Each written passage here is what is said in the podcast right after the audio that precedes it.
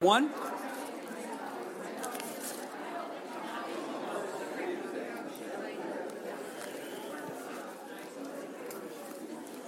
Let's do the smart thing and let's pray.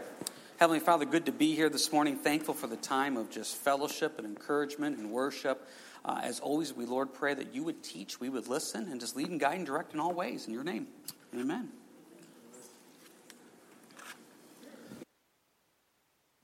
If you weren't with us last week, we started a new study in the book of Acts. And we thought this was important to get into Acts here is because there's a lot of things going on that we're praying about as a church. And I mentioned these last week, and I'll mention them again so that way you guys can be in prayer with us. We firmly believe what it says in the book of Proverbs, where there's no vision, the people perish. And we want to make sure we have a vision from what the Lord is calling us to do as a church and as a body. As some of you may know, uh, Pastor Rich is going to be retiring next spring. Uh, Pastor Rich is almost 90.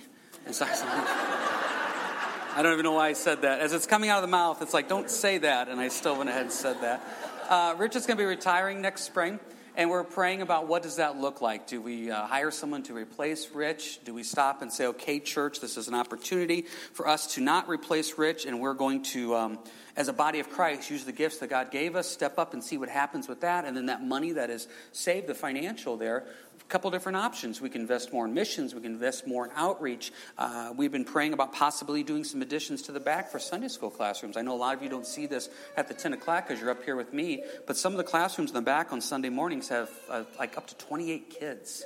That's a lot of kids back there. So we're kind of praying about what that looks like. There's also a group, we've been doing the small group studies uh, for the last few years now. There's a group over in Cygnet that really feel led to have a more established uh, church over there rather than a small group. And so we've been praying about that. Lord, what does that look like? Do we need to go, you know, plant something over there? So these are the things that we've been praying about. We'd ask you guys to go ahead and pray along with us. And we thought it was important to get into Acts here to say, okay, what, what does this look like? This is the church that we want to be. And this is what I asked you last week, because we're going to do the verse by verse teaching through Acts, but we're going to do it a little differently. We're going to hit some major themes. And what I want you to do is just imagine that you were just called by the Lord to start a church, but the only thing that you had were the Gospels, the book of Acts, and the epistles. That's all you had. You'd not been to church, you'd never grew up in a church. And if you just read this book, this is all you read was the Bible, what would the church actually look like? And that's what we want to do. We want to do that. Now, as we go through Acts, we understand that there is some cultural things in there. They went to the temple daily, they met at Solomon's porch. We get that. But at the same time, the central themes here, what the church is supposed to be doing, we want to do. And what you see here is the emphasis of what the church is supposed to be. So please keep that in prayer as you're going through this with me, and I hope that you're blessed by that. And I really want you to focus on verses 40 through 47 of Acts chapter 2. We're going to get to that today, and we're really going to hit that hard next week, but I really want you to pray about that and what that looks like, okay? So with that being said, we're going to pick it up here in Acts chapter 1. We left off last week at verse 14 of with them being in prayer and being in one accord. And we talked about that word one accord, the oneness the oneness in the body of Christ, and we'll get to that more later.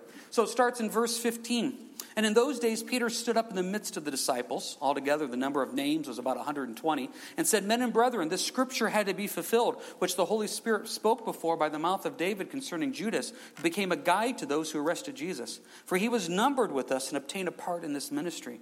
Now, this man purchased a field with the wages of iniquity, and falling headlong, he burst open in the middle, and all his entrails gushed out. And it became known to all those dwelling in Jerusalem, so the field is called in their own language, Akel Dama, that is the field of blood. For it is written in the book of Psalms, Let his dwelling place be desolate, and let no one live in it, and let another take his office. Therefore, of these men who have accompanied us all the time that the Lord Jesus went in and out among us, beginning from the baptism of John to that day when he was taken up from us, one of these must become a witness with us with his resurrection. And they proposed two Joseph called Barsabbas, whose surname Justus, and Matthias. So what happens here is Peter stands up and he says, We need to see the word of God fulfilled. This is important, verse 16. Men and brethren, this scripture had to be fulfilled. What you see here in the book of Acts is an emphasis on God's word. This is so vital, so vital. Most churches teach from the Bible, but we want to be a church that actually teaches the Bible. We want that emphasis to be on God's word. And what Peter is doing here is he says that he feels that these scriptures showing that they needed to replace Judas. And they give an account here of how Judas died in verses 18 and 19. And so what happens is they're going to go ahead and replace Judas. Now, you can get into a debate with this, and it really doesn't matter. Some people say the best replacement for Judas to be the next one of the 12 was Paul. Paul obviously had a very visible ministry, a very impactful ministry, but they go ahead here and they choose Matthias. Now, Matthias is referred to as one of the 12 later on. The debate doesn't really matter because the God is moving puzzle pieces wherever he wants to go. So they reach this point of saying that we need to replace Judas, and so they're going to pray over these two individuals here, and they pray over Joseph, not his stepdad, but another man by the name of Joseph, and Matthias. But look at their resumes. Quite the resume, verse 21. These men have accompanied us all the time the Lord Jesus went in and out among us, beginning from the baptism of John to that day when he was taken up from us. That's a pretty impressive resume. This guy had been with them the whole public ministry. If you remember correctly, as you read through the Gospels, you had the 12, the 12 apostles, but you had numerous other disciples too that were following along with them, and these guys had been there for the entire time. So they get ready to choose, and how do they choose? Verse 26 and they cast their lots, and the lot fell on Matthias, and he was numbered with the 11 apostles. They cast their lots. What does that look like? Could have been done a lot of different ways. Sometimes it's literally a group of sticks in your hand, and you can't see how long they are, and you say, whoever grabs the shortest stick could be something as simple as that. Some people believe back during the Old Testament times that the high priest had this bag. He would have a black stone and a white stone in it. And so when you wanted to know God's will, you would go consult the high priest, and the high priest would bring out this bag, and you would say, Should we go attack the Philistines? And the high priest would stick his hand in the bag, he'd pull out the white stone, and white says yes, go attack. And that's how they made a lot of decisions. You see this in the book of Jonah, you see this in the book of Esther, this idea of casting lots. Now, it's kind of interesting. In Proverbs 16, it says that man may cast the lots, but every decision is really of the Lord. God is sovereign. We got to remember that. Now, the problem is we see this in verse 26. We kind of like this. Can you imagine having your own little personal Jesus bag that you took with you everywhere you go? You had two stones in it. So somebody comes up to you and says, Hey, I just want to let you know there's a new position at work. Would you like to do it? I don't know. Let me go get my Jesus bag. And so you would just say, Lord, do you want me to take the job? You'd stick your hand in the bag. You pull out the white stone. White says, Yes, I'm going to take the bag. And every decision would be based through this Jesus bag. Now, that sounds nice in some ways, but the problem with that is you've built a relationship with a bag. You've not built a relationship with the Lord. And so, what we have today is so much better because you get to consult God Himself. See, remember back in the Old Testament, God's dwelling place was in the Holy of Holies, in the uttermost part of the tabernacle or the temple. You weren't allowed to go in there. I wasn't allowed to go in there. No one could go in there. So, what would happen is one day a year, the high priest, that's all, could go in there one day a year. That was the relationship they had with God. The Bible makes it very clear, as we talked about last week your body is a temple of the Holy Spirit. God Himself has chosen to live inside of you. When you stop and think about that, that is amazing. Just write these verses down. John 14, John 14, 26 says this Jesus speaking. But the Helper, the Holy Spirit, whom the Father will send in my name, he will teach you all things and bring to your remembrance all things I said to you. Then he says in John 16, verse 7 Nevertheless, I tell you the truth, it is to your advantage that I go away. For if I do not go away, the Helper, will not come to you, but if I depart, I will send him to you. When Jesus left this earth, ascended, he gave us the Holy Spirit. So God himself lives inside of us. So now when you have a decision, you get to go boldly to the throne of God yourself, and you get to go ask the creator of the universe, What do you want me to do? What do you think? Now, the problem is we live in this fast food mentality of, Can't I just have a bag of stones? It's a lot simpler. Because people come up to me and they say, James, I got a big decision coming up. And I'd be like, Have you been praying about it? I've been praying more than ever. Okay, have you been fasting about it? I've been fasting. Have you been in the scriptures? I've been in the word more than ever. So what's the Lord said? I don't know. I keep praying, I keep fasting, I keep reading, and I get no answer. And I stop and I think, I bet you God loves it. You're spending so much time with Him, more time than you ever have had before. So He probably says, the longer I wait for the answer, the more you're going to talk to me. Because if you're like me, let's be honest, you pray, you fast, you seek, you're in the Word, you get the answer, Lord, thank you, and you just move on. You're building a relationship with God. You're building a relationship through the Holy Spirit. And so it is to our advantage to have this. Would the bag be simpler if we all had our own bag? But back during Bible times, if you were just the typical farmer and you wanted to go up to the temple, the high priest, ask a question, no, you're not going to get that audience. You're not going to get that access. There's no way. We have God Himself that lives inside of us. Never ever forget that. What an amazing blessing that is. So that's why Jesus said, I will never leave you nor forsake you. No matter where you go, He's leading you, guiding you, comforting you, empowering you. It's an amazing thing. So we don't cast lots anymore because why? We have the Holy Spirit now. Take a look at chapter 2, verse 1. When the day of Pentecost had fully come, they were all with one accord in one place. Now, one accord. This is such an important word. We saw that back in verse 14 of chapter 1. We see it here at the beginning of chapter 2. We see it at the end of chapter 2. We talked about it last week this idea of a group of people working together with one eternal goal and purpose to see souls get saved in Christ. Never forget this simple fact. The only thing that matters is where people are going to spend eternity. We have been called to go make disciples, baptize them in the name of the Father, Son, and the Holy Spirit, and to teach them to observe all things. That's what we're called to do.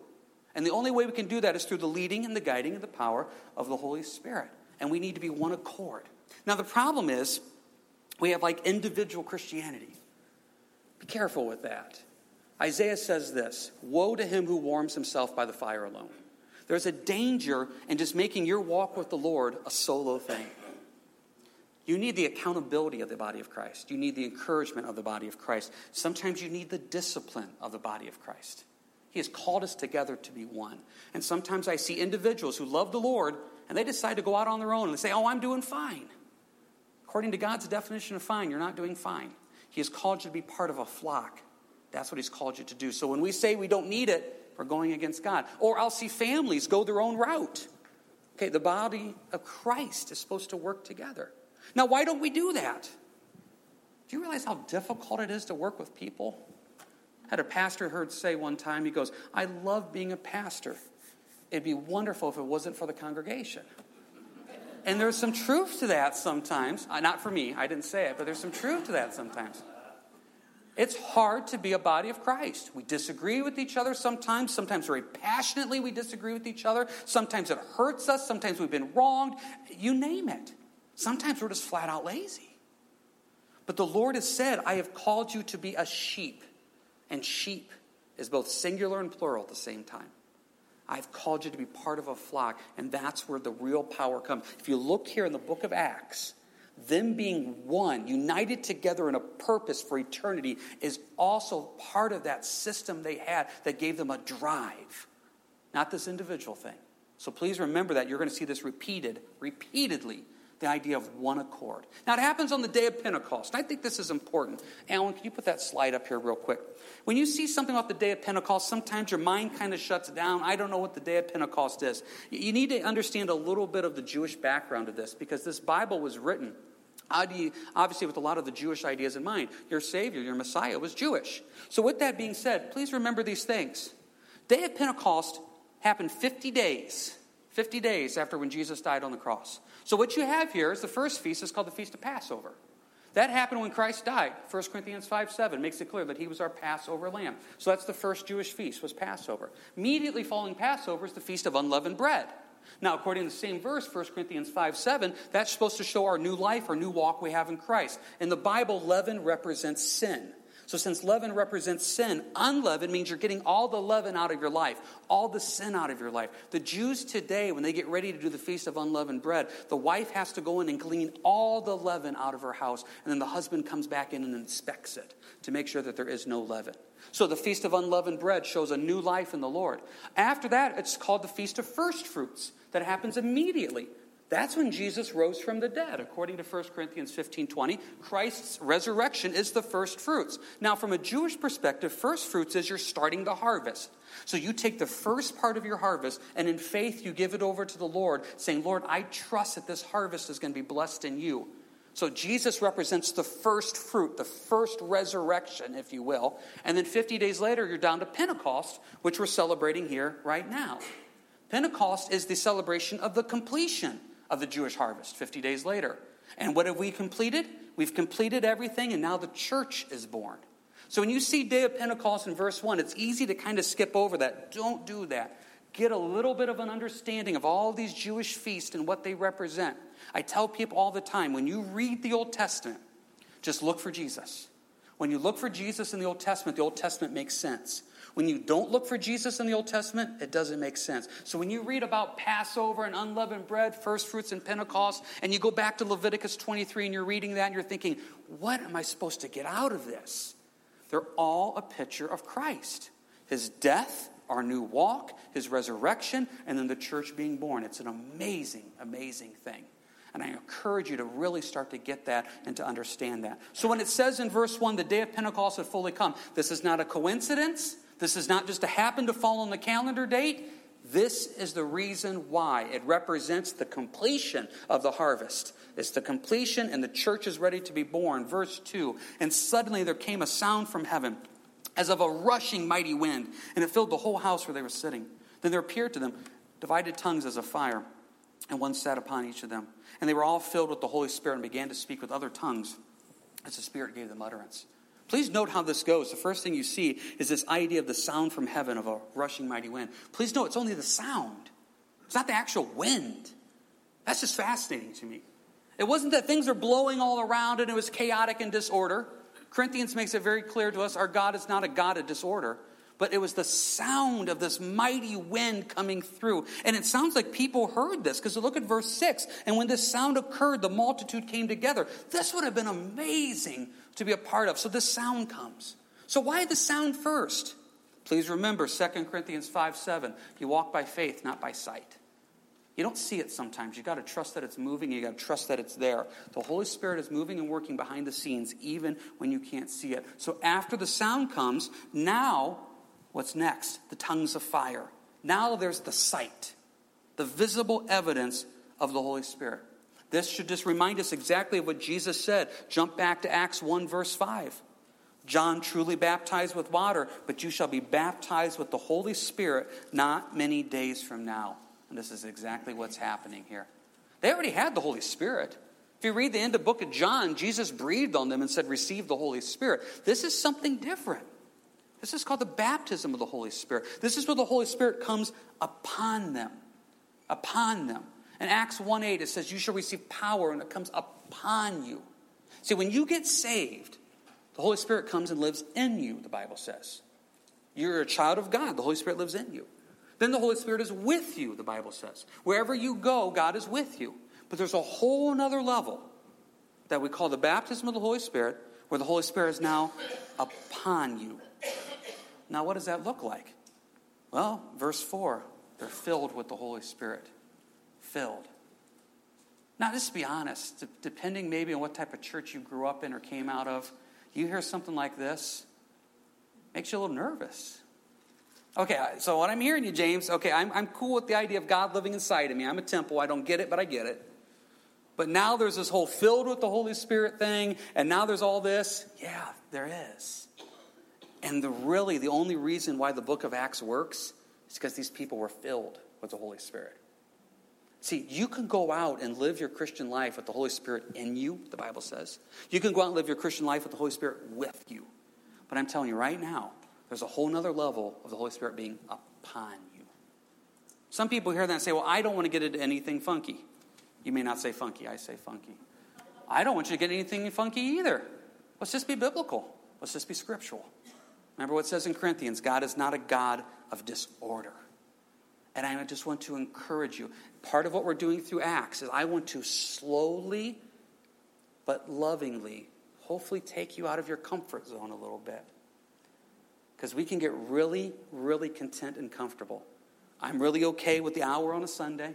I'm really okay with serving one Sunday a month back in the back. And I'm really okay with every now and then mentioning God. I'm asking you to once again go back to what we said at the beginning of this study. If this is all you knew, all you knew of church, you would read this and say, okay, I'm, I'm supposed to be filled with the Holy Spirit. And I'm supposed to be so filled with the Holy Spirit that I'm supposed to spend the rest of my life making sure that I'm glorifying God in all that I do and representing Jesus Christ. It's not about me living for myself. It's not about me accomplishing the tasks I want to in life. It's not about me having my little to do list. It's not about me on my deathbed looking back and saying, oh, look at everything I've done. If that's what you think, I encourage you to go read the book of Ecclesiastes. Because that's what the guy did. He accomplished everything he wanted, and there was still an emptiness.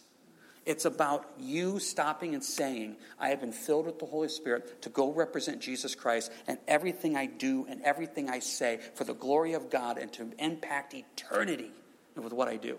That's all that matters. And the way that's going to happen is to be filled with the Holy Spirit. Now, I had a pastor's conference years ago. The pastors told us, equip the saints, don't whip the saints. I want to equip you with this information, and I want you to pray about it. I want you to seek the Lord on it. And as we go through Acts, I hope we come out of this a deeper, stronger individual and also a deeper, stronger body of Christ. So now they're speaking in these tongues. Verse 5. And they were dwelling in Jerusalem, devout men from every nation under heaven. Real quick, there's called three pilgrimage feasts. If you're a Jewish man back in the New Testament, Old Testament, you would need to go to Jerusalem three times a year Passover, Pentecost, and also something called the Feast of Tabernacles in the fall. That's one of the requirements of the law. So Jerusalem is filled with people fulfilling a religious obligation to come. Verse 6 And when this sound occurred, the multitude came together and were confused, because everyone heard them speak in his own language. Then they were all amazed and marveled, saying to one another, Look, are these not all who speak Galileans? They were fishermen for most part. And how is it then that we each hear in our own language in which we were born? Parthians and Medes and Elamites, those dwelling in Mesopotamia, Judea, Cappadocia, Pontus, and Asia, Phrygia and Pamphylia, Egypt, and the parts of Libya joining Cyrene, visitors from Rome, both Jews and proselytes, Cretans and Arabs. We hear them speaking in their own tongues the wonderful works of God. So they're all amazed and perplexed, saying to one another, Whatever could this mean? Man, wouldn't you love to have seen that? And it's not that each of the disciples were speaking. It, they were all speaking and they were all hearing miraculously their native tongue. That, that's amazing. And so I'm sitting here, and let's say I speak Arabic, and the person sitting here beside me is from Egypt. We're seeing that guy speak, but we're hearing it in our own language. It's an amazing miracle that's going on. This amazing picture. Now, if you've ever done anything with some type of foreign language, you know how this is a, a miracle right here. Miracle. When, when, we were going up to Dearborn earlier this or last month, we were going door to door there in Dearborn, and I was one of the gals I was walking with was a uh, young lady from Sudan, and she obviously spoke Arabic. So I'm, as we're walking together, I'm saying, "Hey, teach me some Arabic." So that way we can go up and speak Arabic. So she, I learned how to basically say hello in Arabic, how are you in Arabic, uh, thank you, and then basically um, goodbye, you know, basic. So there was this guy sitting on his porch by himself, and I thought, all right, I'm going to go drop my Arabic on him. I'm all ready for this. So I go up to him, and so I say in Arabic, hello. And he says, hello back. I say in Arabic, how are you? I don't know what he said, but he said something. So I gave him the information, and I told him thank you, and then I said goodbye in Arabic, and then he just starts talking to me in Arabic. And I looked at him, and I said, I'm sorry. I, I don't know what you're saying. And at that time, he realized my facade, and he just waved me off like that. Uh, the gal that was with us was named Lydia, and I said, Lydia, can you come up here? And so Lydia came up and took over since she spoke Arabic. Now, I took it as a compliment. I thought my Arabic was so good that this guy must have thought, but I don't think it was that way at all. So she comes up and she starts doing it. And if you've ever done anything with a foreign language, you know how difficult it is to say it in English and then someone repeats it in a different language, then they have to hear, and it's this long process. It's very difficult. It really is to teach that way, to talk that way, to communicate. And we live in this English dominated society, obviously. To stop and see this, this is amazing. This is God. This is God crossing every cultural barrier, every language barrier. If you want to go a little deeper, this is a brief, tiny moment of the Tower of Babel reversed. It's just an amazing thing. And what are they hearing? Look at what they're hearing. Verse 11, we hear them speaking in our own tongues the wonderful works of God. Ah, so amazing. I love to have seen this, love to have been a part of it. So they're speaking in tongues here. And there's still another idea of tongues, too, that comes up in Corinthians that talks about the tongues of man and the tongues of angels. And so we also believe that there is this, if you read in 1 Corinthians 14, I encourage you to get some more study into this, that there is a idea of a prayer language of a tongue as well. 1 Corinthians 14 talks about how that prayer language is between you and God in verse 2. Then in verse 4, it talks about how it blesses you. You know, Romans 8 talks about this. If you do not know what to pray or how to pray, the Spirit Himself intercedes for you, the Bible says. I encourage you to study that out and understand the blessing of that as well. So, what you see here is this baptism of the Holy Spirit. They are filled with it, it is upon them. God is moving and working. And then the problem is you got verse 13. Others mocking said they're full of new wine. I just want to tell you right now anytime you decide to go deeper in the Lord, some are going to celebrate it and some are going to mock it. That's just what they are. Liz, is Liz here did she leave already? She was at the 8.30. She must have left. Did she share the verse from Acts 17 when she was talking about the um, prayer booth? Yeah, that same type of verse. Some want to hear more. Some are going to mock. Some are going to walk away. That's what's going to happen. I've been reading some through Ecclesiastes, and Ecclesiastes makes it clear. Spread your seed in the morning, spread your seed in the evening. You don't know what's going to grow. Go cast your bread on the water, it eventually comes back. What you basically do is this Lord, I don't know whose heart is open. I'm just going to represent you to everybody I run into and being a witness because that's what I'm called to do. Some are going to mock it, and you have to understand that and you have to accept that. So now here's Peter, and please understand 50 days before this, this is Peter who is so scared that he ran and hid. This is Peter that denied Jesus three times, just 50 days before this. This is the difference between being filled with the Spirit and not having the Spirit. Peter, filled with the Spirit, verse 14. Peter, standing up at the eleven, raised his voice and said to the men of Judea and all who dwell in Jerusalem, Let this be known to you and heed my words. These are not drunk as you suppose, since it's only the third hour of the day, it's only 9 a.m.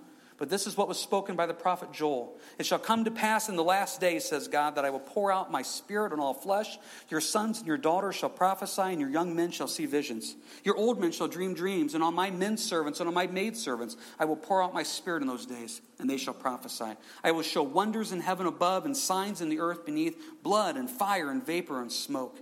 The sun shall be turned into darkness and the moon into blood before the coming of the great and awesome day of the Lord. And it shall come to pass that whoever calls on the name of the Lord shall be saved. It's amazing what happens when you're filled with the Spirit 50 days later. Please note that his teaching starts out with Scripture. Cannot stress this enough. Get back to God's Word always. Always. If you're in any type of teaching ministry, focus on God's Word. If you're in any type of ministry at all, when you're counseling somebody, you give them Scripture. Don't take this the wrong way. No one needs to know your thoughts or opinions. Your thoughts and opinions do not matter. What matters is God's word. That is what does not return void. That's what cuts into people's lives. that is what matters. Peter, right from the beginning, scripture backs up what we're doing. This is of the Lord. This is prophetic. And now, in verses 22, 23, and 24, he gives the gospel message in three simple verses. Men of Israel, Hear these words Jesus of Nazareth, a man attested by God to you by miracles, wonders, and signs which God did through him in your midst, as you yourselves also know. First verse, he introduces them into Jesus' life. His life was special, it was miraculous, it's of God. Verse 23 Him being delivered by the determined purpose and foreknowledge of God, you have taken by lawless hands and have crucified and put to death. This miraculous man of God was crucified, his death. Verse 24 whom God raised up, having loosed the pains of death, because it was not possible that he should be held by it. Now I'm going to tell you about his resurrection. Three simple verses his life, his death, his resurrection. Don't complicate things. Don't complicate things. One of the things that we were doing in that one evangelism class that Betsy was doing, it talks about your one minute testimony. And, and you know, let the Spirit lead. Don't let it be a legalistic thing. But in this fast paced society we live in, I've noticed most people aren't going to stop and listen to stuff for a while. Can you just simply state what Jesus has done for you in about a minute? And that's exactly what Peter just did. Three simple verses. This miraculous man of God who died and then rose again. The simplicity of the gospel. Don't complicate it. And then, to back it up, guess what Peter does? He goes right back to Scripture because that's the foundation. For David says concerning him, I foresaw the Lord always before my face. He is at my right hand that I may not be shaken. Therefore my heart rejoiced and my tongue was glad. Moreover, my flesh also will rest in hope. For you will not leave my soul in Hades, nor you allow your Holy One to see corruption. Speaking of Jesus, Jesus didn't stay dead. His body did not start to decay in death. He rose. Verse 28 You have made known to me the way of life, and you will make me full of joy in your presence. What a great message. I'm giving you God's word to tell you what's happening. I'm going to tell you about who Jesus is, and I'm going to go back and confirm it with God's word, the resurrection. Verse 29 Men and brethren, let me speak freely to you of the patriarch David, because David's the one that wrote that. He is both dead and buried, and his tomb is with us this day. David couldn't be talking about himself, he's still dead. Therefore, being a prophet, and knowing that God had sworn with an oath to him that of the fruit of his body, according to the flesh, he had raised up the Christ to sit on his throne. He, foreseeing this, spoke concerning the resurrection of the Christ, and his soul was not left in Hades, nor did his flesh see corruption. Jesus didn't say dead, he rose from the dead. And now, take it home. Give them the gospel, give them the opportunity. Verse 32 This Jesus, God has raised up, of which we are all witnesses. Therefore, being exalted to the right hand of God, and having received from the Father the promise of the Holy Spirit, he poured out this which you see now and hear. That's what you just saw, the promise of God. For David did not ascend into the heavens, but he himself said, The Lord said to my Lord, Sit at my right hand till I make your enemies your footstool. Therefore, let all the house of Israel know assuredly that God has made this Jesus, whom you crucified, both Lord and Christ. What an amazing message. 50 days earlier, this guy's hiding. 50 days later, filled with the Holy Spirit, he's quoting scriptures left and right. He's proclaiming Jesus. He's standing before these people, boldly proclaiming who Christ is. And he leaves them with Jesus is Lord and Christ. The response, verse 37 Now, when they heard this, they were cut to the heart. Now, I don't want to step on toes when I say this, but that word cut there is a very interesting word in the Greek. It's only used in this spot. There's other words translated cut in the Bible. There's one like in Hebrews where it talks about how God's word is alive and active, cutting, cutting into us. That word literally means in the Greek penetrating. God is able to get through all of our junk and our baggage and our emotions to get to the gospel. This word for cut is a much different term. It literally means in verse 37, it hurts. This word hurts. The point is that when Peter gave this message, it hurt these guys. Now, we spend so much time as churches in America not to hurt anybody's feelings because we want you to come back next Sunday. So we try to make it as peaceful and loving as possible. But the problem is then you never get to the heart of the matter. You got to love people enough sometimes to let their heart be cut. Why were these guys cut? 50 days earlier, these guys were all here for the feast of Passover. Remember, this is a required feast. So 50 days later, they're back. It is quite possible, it is quite probable this may have been the same crowd that yelled, Crucify him. They would have remembered Jesus just 50 days before. Now, all of a sudden, they get it. And guess what? It hurts. Have you ever had that? Where all of a sudden you, you get it. I realize what my sin did, how it hurt me, how it hurt my spouse, how it hurt my kids. I, I, realize now what my actions did, how it hurt my witness. The Bible says it can grieve the Holy Spirit, and you are cut. Now, what are you going to do about it? Well, look what Peter says. Verse 37. Now, when they heard this, they were cut to the heart and said to Peter and the rest of the apostles, Men and brethren, what shall we do? Then Peter said to them, Repent. Wow, just repent. Repent literally means do a 180, change the direction. You're heading this way, you can go the complete opposite direction. You repent. That's what you do. Peter didn't say, What should you guys do? I think you guys should feel bad for yourselves. I think you should suffer for a little bit. I think you should do that. That's what we do. Somebody comes up to us and says, I'm sorry. And we say things I know you're sorry. You should be sorry. What did Peter do? Repent, change, do a 180. If you are here this morning and you are cut and you realize the wrongness of your life, repent, do a 180, change. Let every one of you be baptized in the name of Jesus Christ for the remission of sins. Remember, baptism shows the outward sign of an inward change. Baptism is not salvation. That's not what we preach. That's not what the Bible teaches. But baptism is important. We're doing a baptism coming up here, September 10th. So, what happens is you have now changed on the inside. You have now had an inward change. You've repent. You've changed what you thought about who Jesus was, the Messiah. So now go get publicly baptized to show the world your change. And guess what you get? You shall receive the gift of the Holy Spirit. For the promises to you and to your children and to all who are far off, as many as the Lord our God will call. What an amazing message. Man filled with the Holy Spirit, and you see the difference. The difference. This takes us to verse 40. And we're not going to get into verses 40 through 47 today. That's our teaching for next week. But I do want to read it right here because I want you to stop and see what did the church do when these amazing changes start to happen? Please remember as we go through 40 and 47, if you knew nothing about church, and you were just truly going by what the Gospels, the book of Acts, and the epistles said, this is what the Lord would want to look like for a church. I understand there's some cultural things in here about the temple, but this is the overall theme. Verse 40. And with many other words, he testified and exhorted them, saying, Be saved from this perverse generation. Then those who gladly received his word were baptized, and that day about 3,000 souls were added to them. Look what they did. Continued steadfastly in the apostles' doctrine, God's word, fellowship, and we're going to talk about what fellowship means next week. Fellowship is just not hanging out with believers, it carries a deeper meaning. Breaking of bread, breaking of bread is communion, which we're going to do here in a little bit, and it's also meals, and in prayer. Then fear came upon every soul, and many wonders and signs were done through the apostles. The Lord moved and worked because the body was willing to have the Lord move and work. Now all who believed were together, and they had all things in common. There's a oneness. We're not these little island Christians we're not these little, I'll see you Sunday and I'll see you next Sunday, and then we think we have a relationship with each other. There's a depth to this relationship. They sold their possessions and goods and divided them among all as anyone had need. So continuing daily with one accord, there's our word again, third time already. God is trying to make this clear to us, this oneness. What does it look like? In the temple and breaking bread from house to house, they ate their food with gladness and simplicity of heart, praising God and having favor with all the people. And the Lord added to the church daily those who were being saved. I love it.